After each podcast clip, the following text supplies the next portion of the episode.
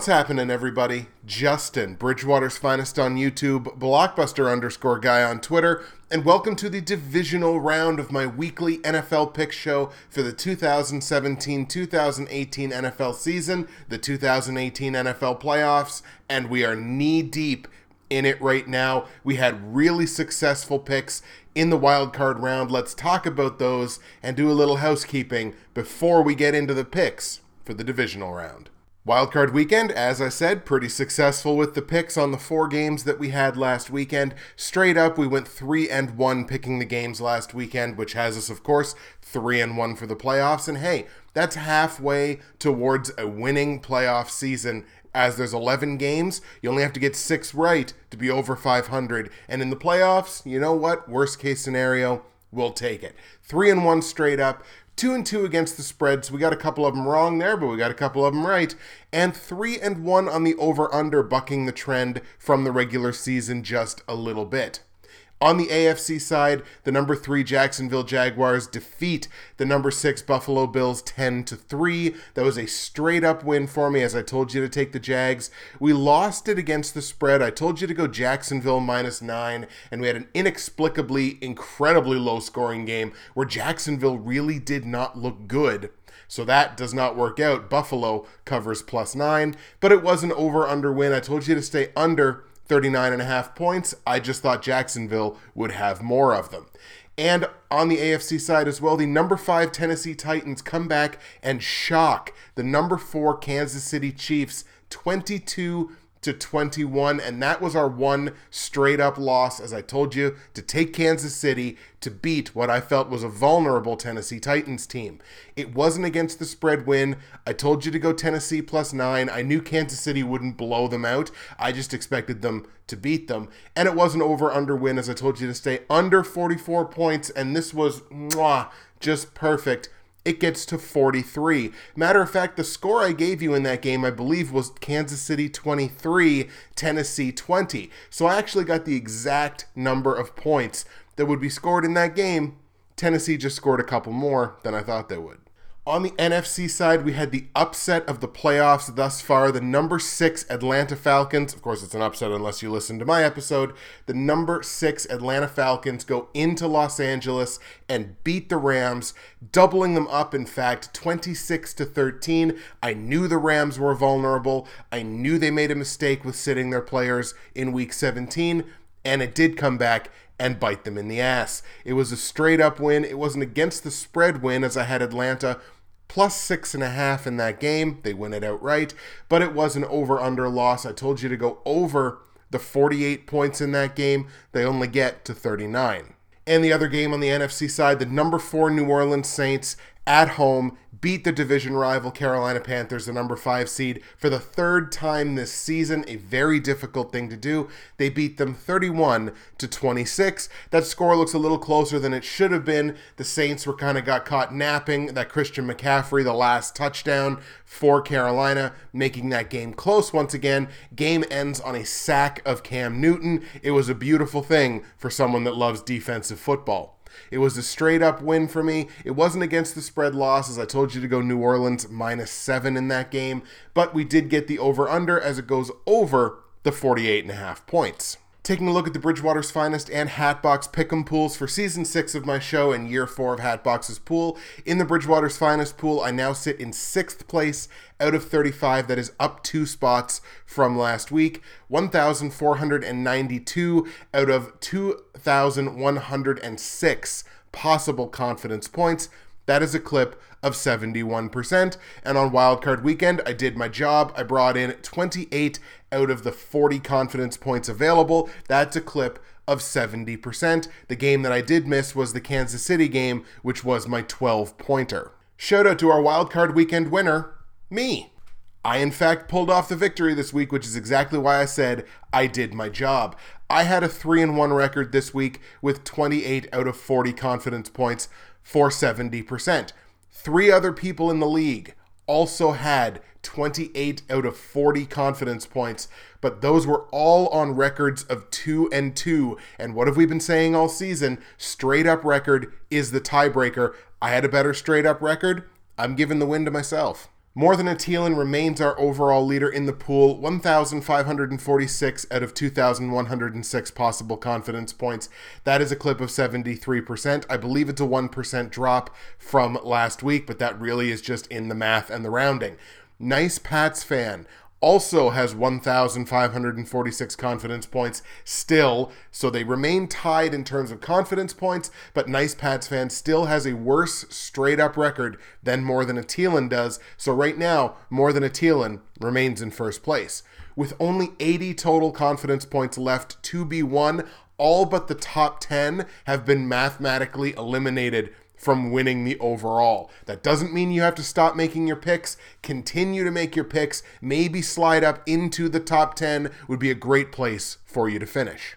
In the Hatbox pick and Pool, I am now tied for sixth place out of 39. That is a plus one movement from last week, where I was tied for seventh, with 171 correct straight up picks out of the 260 games played between the regular season and the playoffs. That is a clip of exactly 66%. It's pretty close to where you want to be. You want to get closer and closer to that magic 70, but hey, two out of three ain't bad.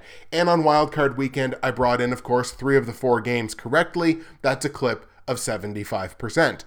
On wildcard weekend, four teams in the Hatbox Pick'em pool had the exact same record as me, so it's me and three others at three out of four for 75%, and all four of us share the victory on wildcard weekend. Rel Eagles Fly remains the overall leader, 179 games picked correctly out of the 260 games played so far. That's a clip of 69%, nice, and that's exactly where you want to be. With only seven games left in the playoffs, all but the top five in the Hatbox Pick'em pool have been mathematically eliminated from winning the overall. And unfortunately, that includes me. I'm mathematically eliminated, but I'm going to keep making my picks in that league with the hope that maybe I might slide up into the top five, and that's a heck of a place to finish. So, shout out to myself, More Than a Thielen, Nice Pats fan, the four teams that went three and four, and Rel Eagles Fly for either winning wildcard weekend or remaining the overall leaders in the pools.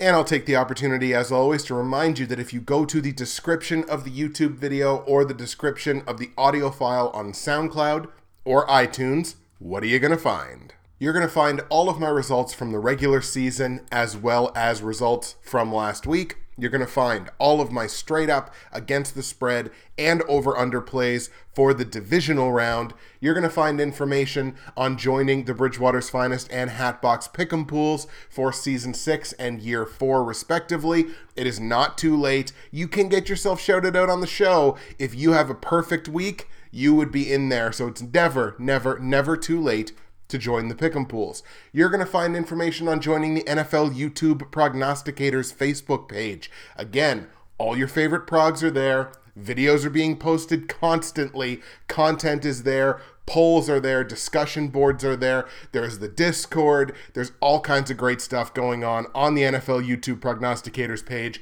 I would make the argument one of the largest prognostication communities on YouTube is on that page. Click that link in the description and make sure you join us. You're going to find information on subscribing to the Hatbox Nation YouTube channel. Uh, I haven't been doing my piece of content, so I've been uh, really slacking off. We may be close to shutting it down for the year. Billy may continue with his videos. I hope he does. But you're going to want to be there next season because next season, it's only going to get bigger. It's only going to get better. Make sure you subscribe to the Hatbox Nation YouTube channel and you're going to find information on NerdTees, nerdtees.ca. You use the promo code BWFinest. You're going to save yourself 15% at checkout. That's nice. You're going to get free shipping on any orders over $50 in Canada. For Canadians, that's nice. For Americans, you're going to get the bump on the American dollar, which is doing pretty well right now. That's pretty nice as well. Make sure you go to nerdtees.ca. There's something there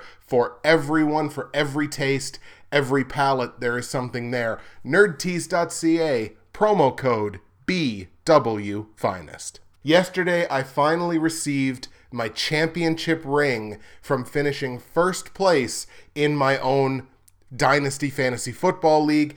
That's a league that a number of my listeners are in, a number of my subscribers, good friends of mine are in that league. It's a 12 team league, And in the first year, just the first year of this new Dynasty League, I won the championship. I've got my ring. Shout out to Fantasy Jocks for this incredible championship ring. I posted it on Facebook. I posted it on Twitter. Make sure you get on there, take a peek at that. It is a great little piece of hardware, and I look forward to defending this championship next season. Bring it on to the other 11 managers that looks like everybody's coming back. So, what an incredible, uh, just again, it was so much fun this season, and I can't wait for next season to defend this crown. Bring it on to my other 11 cohorts. But yeah, I got this ring and I absolutely love it. Fantasy Jocks didn't pay me anything to say that. I just like shouting out quality product. If you are the commish of a fantasy football league, you want to get into prizing, there's no better place to go, man. Make sure you hit up Fantasy Jocks. All right, folks, damn it, it's time. NFL division round predictions for the 2018 NFL playoffs. Let's do this like last week. We're going to start in the AFC in the divisional round in the AFC, we have a five versus one matchup of the Tennessee Titans traveling to New England to take on the Patriots. And we have a three versus two matchup working as intended. The Jacksonville Jaguars now having to hit the road and go to Pittsburgh to play the Steelers. We're going to start at that 1v5 matchup. Tennessee traveling to New England. The Patriots are 13 and a half point favorite in this game with the total set at 47. Via their victory in the wild card round, Tennessee now 10 and 7 on the season, the second team to come out of the AFC South into the playoffs, now 9 and 4 against AFC opponents and 4 and 3 on the road going 500 in those games now or above 500 rather on the road.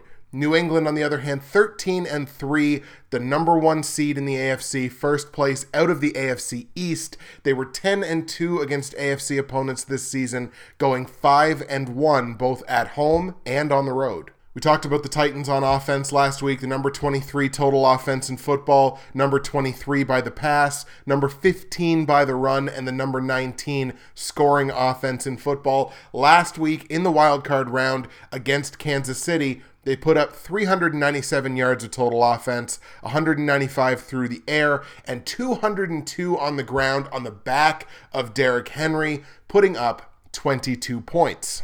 And aside from the run game, there's really no way of accurately comparing these two teams on the offensive side. The New England Patriots, the number one total offense in football this season, number two through the air. Tom Brady, of course, having another incredible season but they're only the number 10 run offense. Now, that is top 10, but 10 versus 15, it's not a huge jump. So, as far as the run offenses go, these two teams are pretty comparable, but not really in all other terms, including points being put on the board. New England, the number two scoring offense in football this season. Defensively, Tennessee, again, we talked about them last week, the number 13 total defense in football this season, but just number 25 against the pass, which is terrifying going into a game against Tom Brady. But they were the number four run defense in football, so it's going to be a hard run go for the New England Patriots. They were the number 17 scoring defense in football as well, were the Tennessee Titans. And in wildcard weekend, they gave up 325 total yards 256 through the air to Alex Smith and the Chiefs, only 69 yards rushing to Kareem Hunt and the Chiefs. That is a good mark. If they can duplicate that this week, they got a better chance, and they allowed 21 points on the board. And on defense, I mean, look, these Patriots are far from impregnable. They're certainly what you would describe as probably the prototypical bend but don't break defense, and you'll see that in the rankings as we go over them here. New England, the number 29 total offense in football this season. That is what, fourth worst in the NFL? Number 30 against the pass. So, as bad as Tennessee has been against the pass this season, New England statistically has been even worse. Tennessee a far better run defense as New England is just number 20 against the run this season. But the difference is points on the board, and that's what really matters. The New England Patriots, a top five scoring defense this season, only number five your average game between these two teams, just heads up on the season, points scored versus points allowed. Your average game is going to look something like New England 25, Tennessee gets to 20. Put the game in New England like it is this week. New England at home, Tennessee on the road. Scoring goes up a little bit. New England 27, Tennessee 22, still that five point breadth. And in the last four games overall, straight up for New England would be the last four games of the regular season. Tennessee, the last three of the regular season, plus last week. The Patriots, three and one in those four games, would score about 25 points.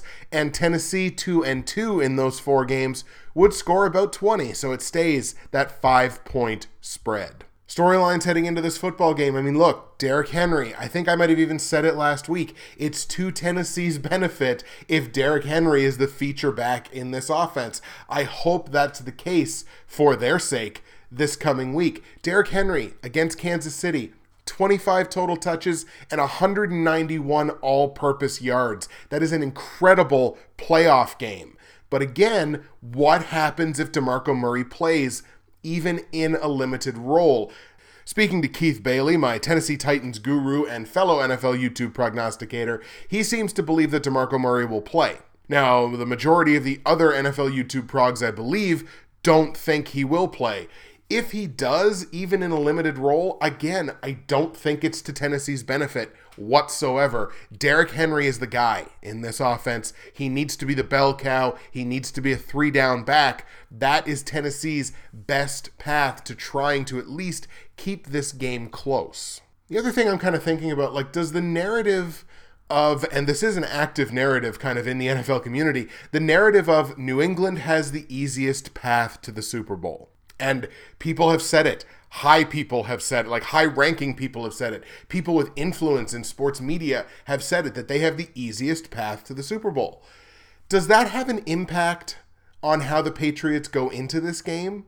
Because it's hard. And I mean, look, they're obviously, they're kind of used to it comparatively because they get so much coverage across the country good, bad, and indifferent, but so much coverage. So I guess maybe they're used to kind of blocking out stuff like that. But when people say that, it's hard to not take that seriously, especially when do we know if Belichick's coming back next year? Uh, is Brady going to retire after this year? Josh McDaniels is likely going to be interviewing for a bunch of head coaching jobs again, like he was last year.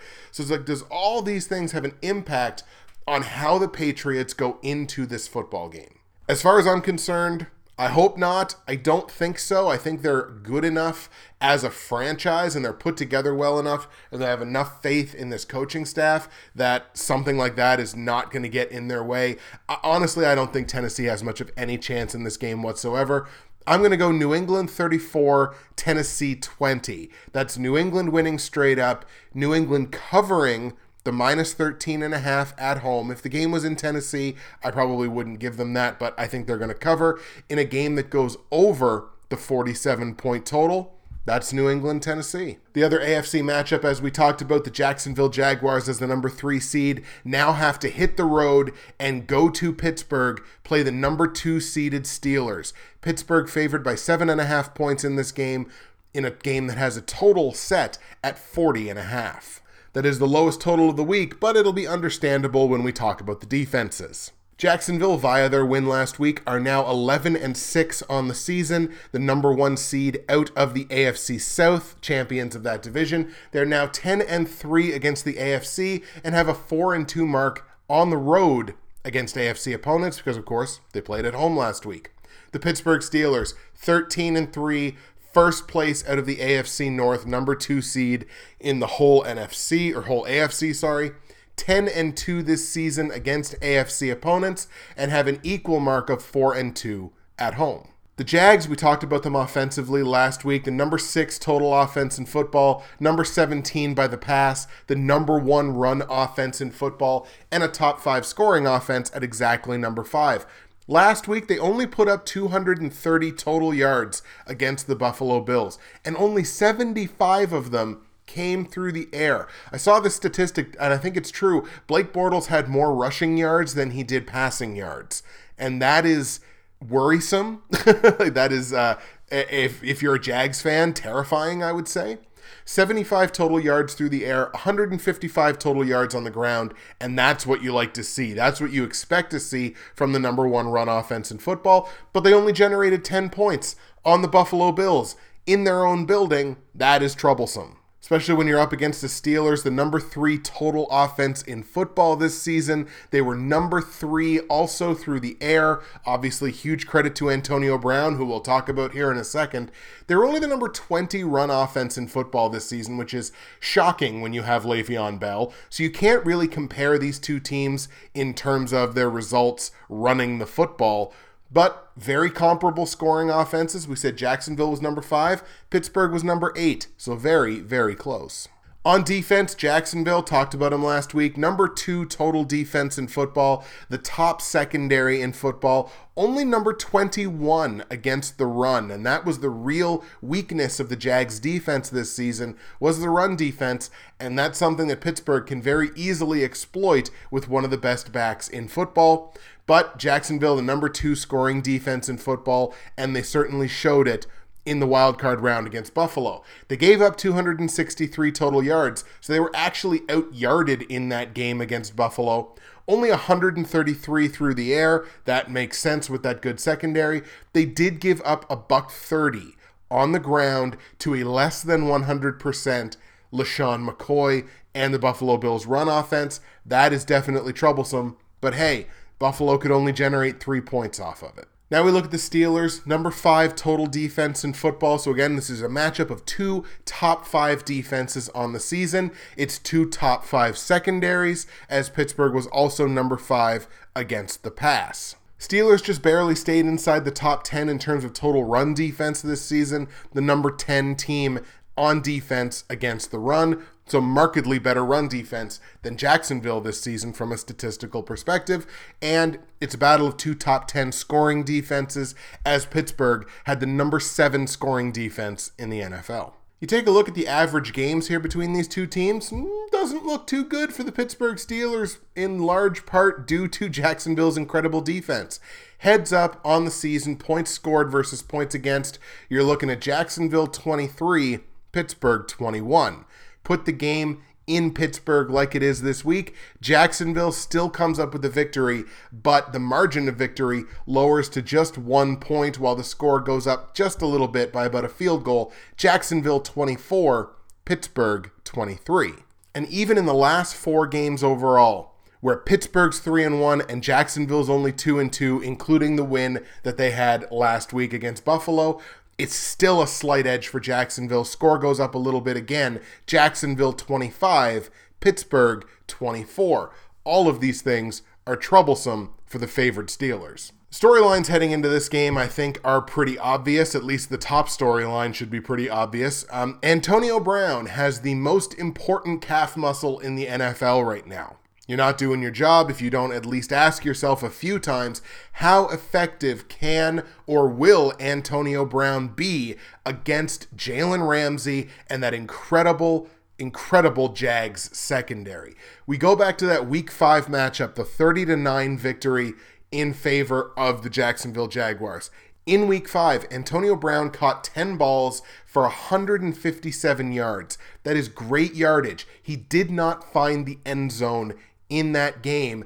And he was targeted in that game 19 times, which means he only brought down about 50% of his targets, a little better than 50%. In that same game, Jalen Ramsey had seven tackles, most of them on Antonio Brown.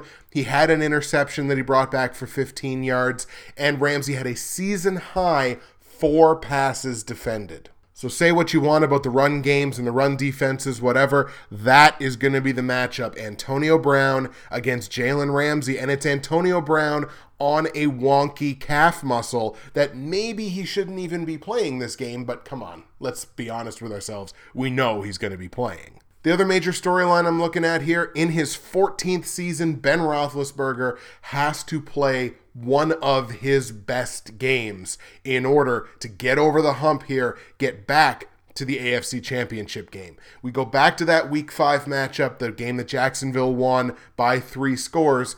Roethlisberger threw for 60% and threw 312 yards against this incredible secondary. That, in and of itself, if that was the whole story, that's not too bad. But it was the five interceptions that he threw in that game. Two of them coming back for pick sixes. That's the story from that game. After that game, Roethlisberger in an interview said, you know, geez, maybe I just don't have it anymore.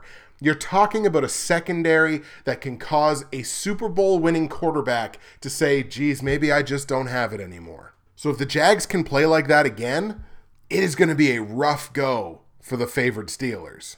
We've gone back a couple times now and talked about that week five game, but I want to hit you with a number here that I'm going to try to use at least to justify why I'm taking Pittsburgh in this game. I like Pittsburgh 17, Jacksonville 13. And here's where I'm coming from here. It's not just the performance last week, which I thought was by and large garbage. Jacksonville should have curb stomped Buffalo in that game. Here's why I think this is a problem. Obviously, now you're talking about Jacksonville not in their own building. They have to hit the road. This is a Jacksonville team that over the past three seasons prior to this one had won exactly two road games in three seasons. They're coming off of road seasons of 1 and 7, 1 and 7, and 0 and 8. I've talked for years about how the Jacksonville Jaguars don't know how to win on the road with consistency. Now, they did that this season. They won on the road. They won on the road a lot. 4 and 2 against AFC opponents. That's great. But we're not talking about the regular season. We're talking about the playoffs. The playoffs are a different beast. Jacksonville had an incredible turnaround this season, and you know what? Played incredible defense, and they knew how to win on the road. I don't think they know how to do it in the playoffs because they've never had to because it's Jacksonville. What are the playoffs?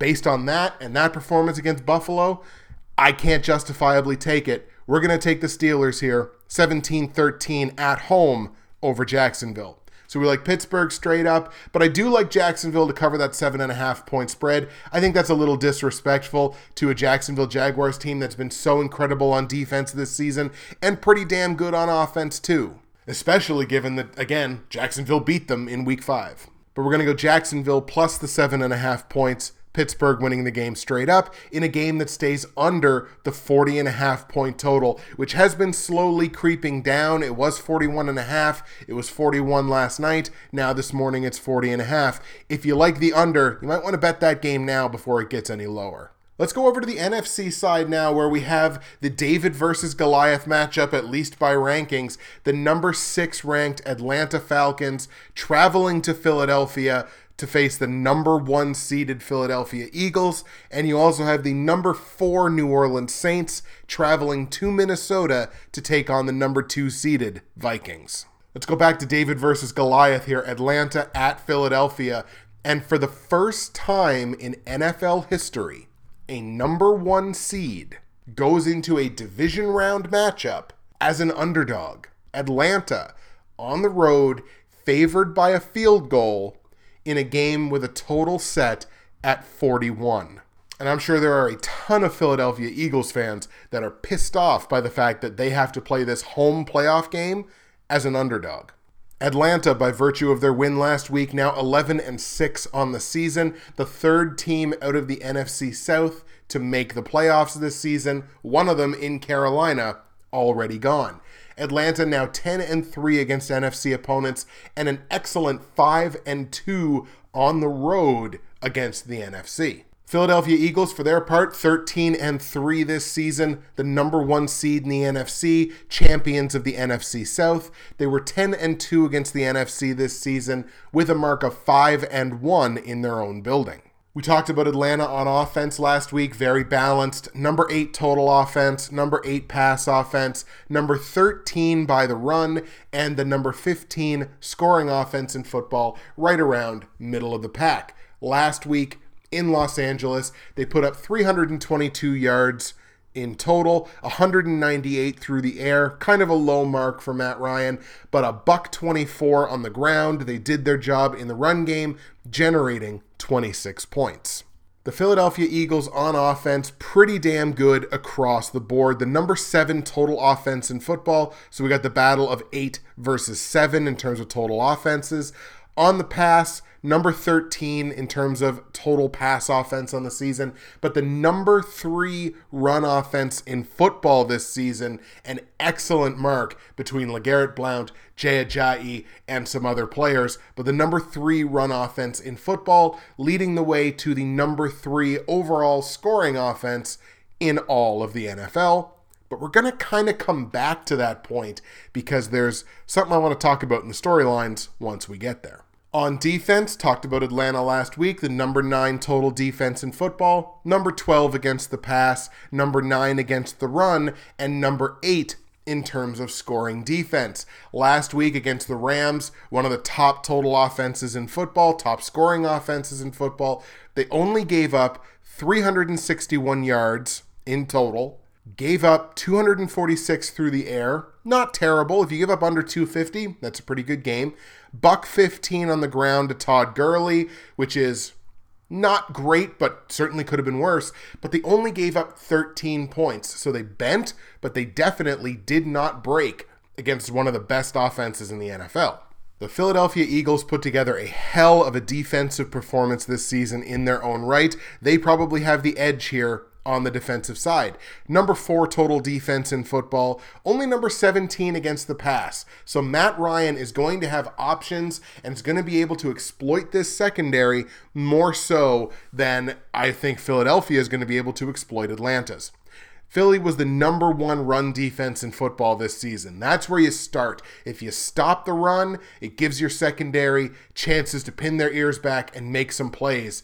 The number one total run defense in football and the number four scoring defense. So this is a battle of two top 10 scoring defenses. Your average game between these two teams, mm, boy, it doesn't look overly close, does it? Just heads up, points scored, points given up. You're looking at an average game of Philly 25, Atlanta 20, which is the exact same gap as we had between New England and Tennessee. Put this game in Philadelphia, the gap gets wider because Philly's defense really balled out at home. The Eagles 26, Atlanta 18. Now you're talking about a fully converted touchdown to make up the difference. But and this was the case with Atlanta and Los Angeles last week. If you look at the team's last four games, which for Philly would be the last four games of the regular season, and for Atlanta, the last three plus last week. Both teams are 3 and 1 in those four games, and it's 21 to 21. It is dead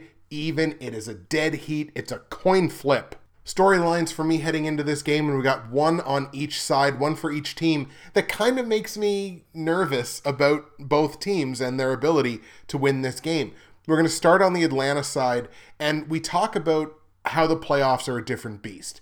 I fully believe that. I 100% believe that, both as someone who was an athlete earlier in my life and having watched as much sports as I've watched. The playoffs are different people play different, people react different. It is a different beast. And the playoff mentality, which is a thing that I also believe exists, I think goes a long way to shutting out some of the things that may have more of an effect on you in the regular season than they will in the playoffs. I think across sport, I think that's universal. So we got this playoff mentality that I think mentally shuts out some of those trends and things that might lean on you.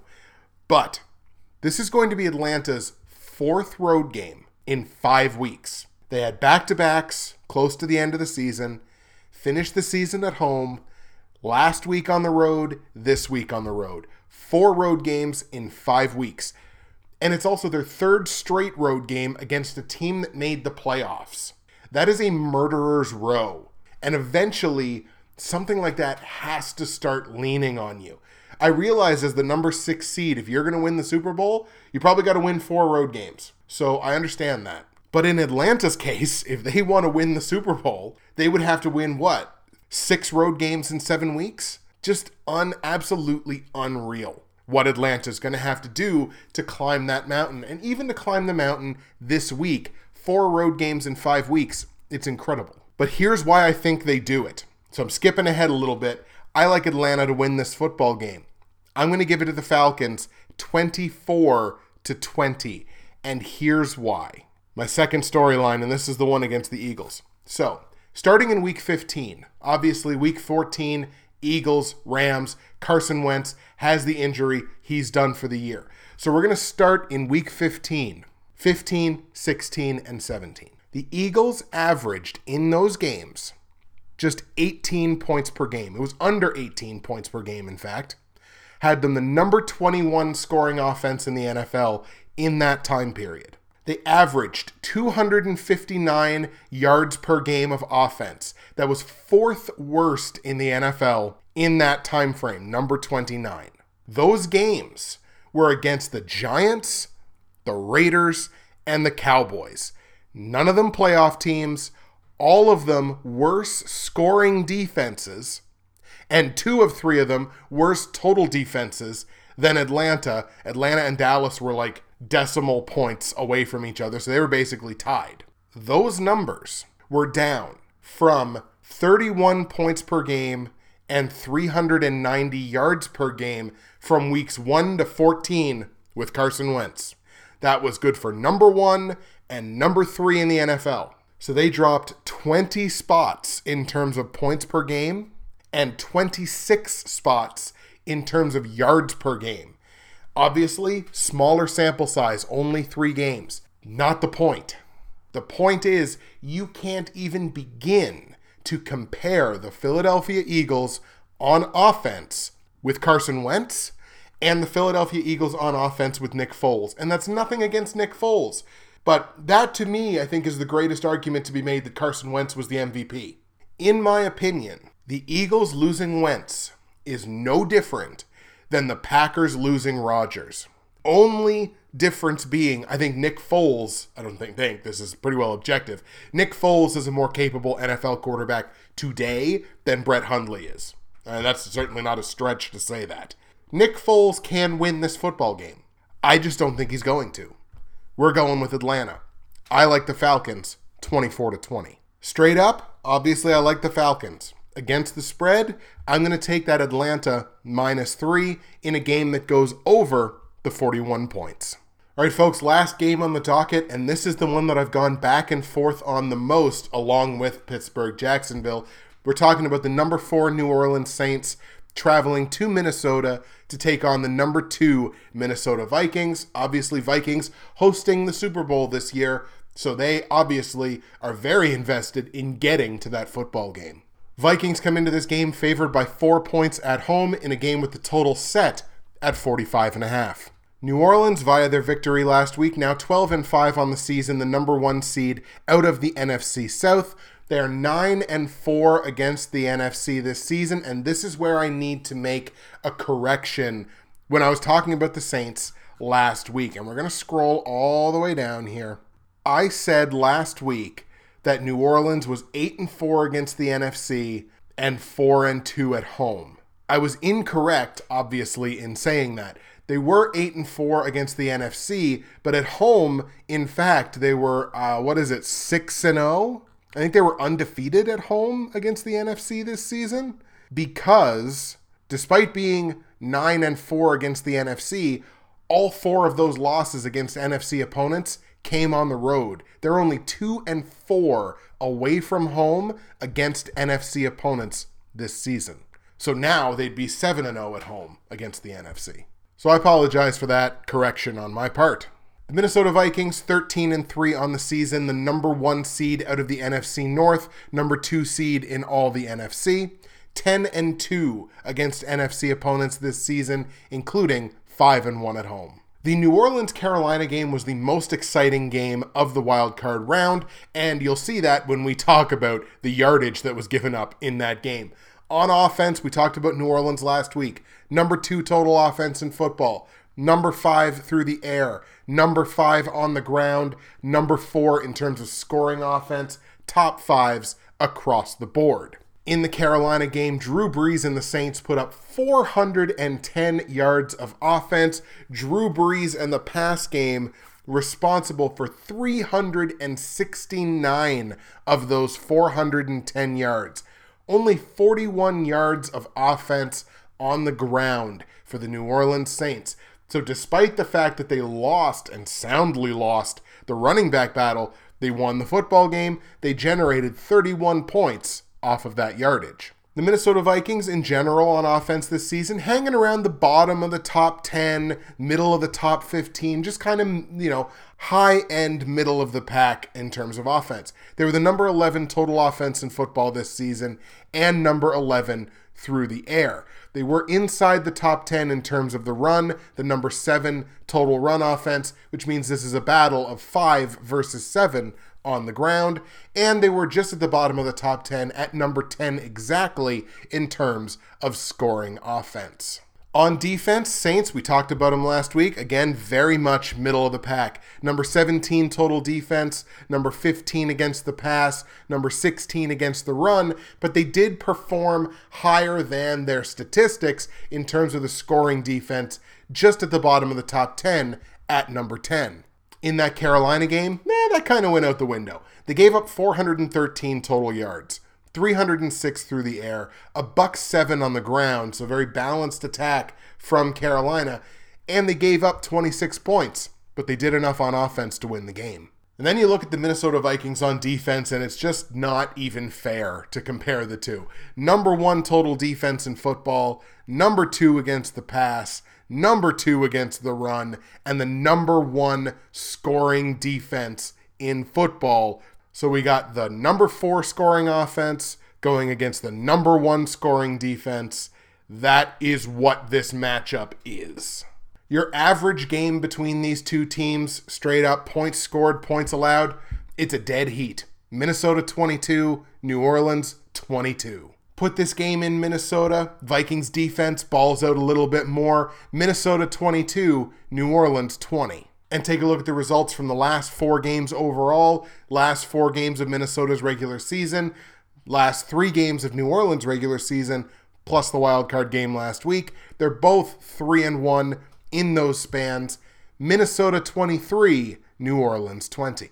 So as you can see, the more situational we get, the more it's kind of leaning to Minnesota's side. Storylines heading into this football game for me. Let's look at one on the Saints side, and it's the Saints running back game on both sides of the ball has got to break through. And I said this last week, it didn't work out, but they still won. They're playing a different defensive beast this week, so they can't do what they did last week and expect to win.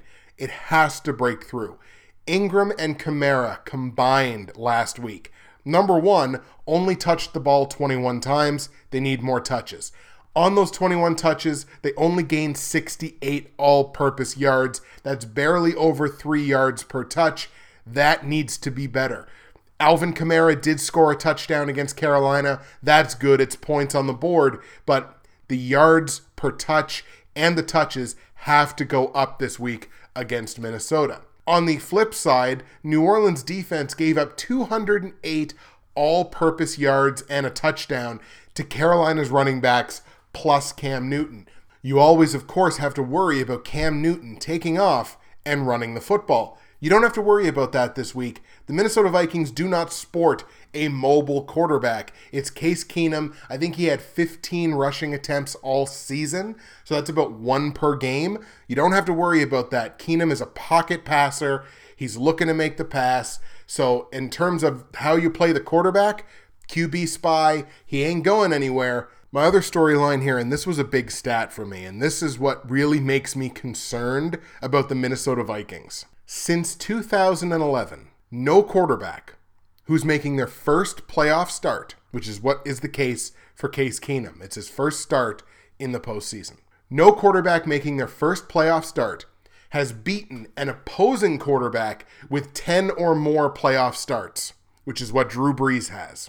In 2011, that was the Tim Tebow in overtime game against Pittsburgh, and they only won that because it took overtime and a touchdown pass from an illegal formation. Yeah, I went there. That was an illegal formation. Fight me. It was an illegal formation. That's a tough road to hoe. Case Keenum is going to have to buck that trend. He's going to have to beat a Super Bowl winning quarterback. He's going to have to beat an elite offense. He's going to have to beat a good defense.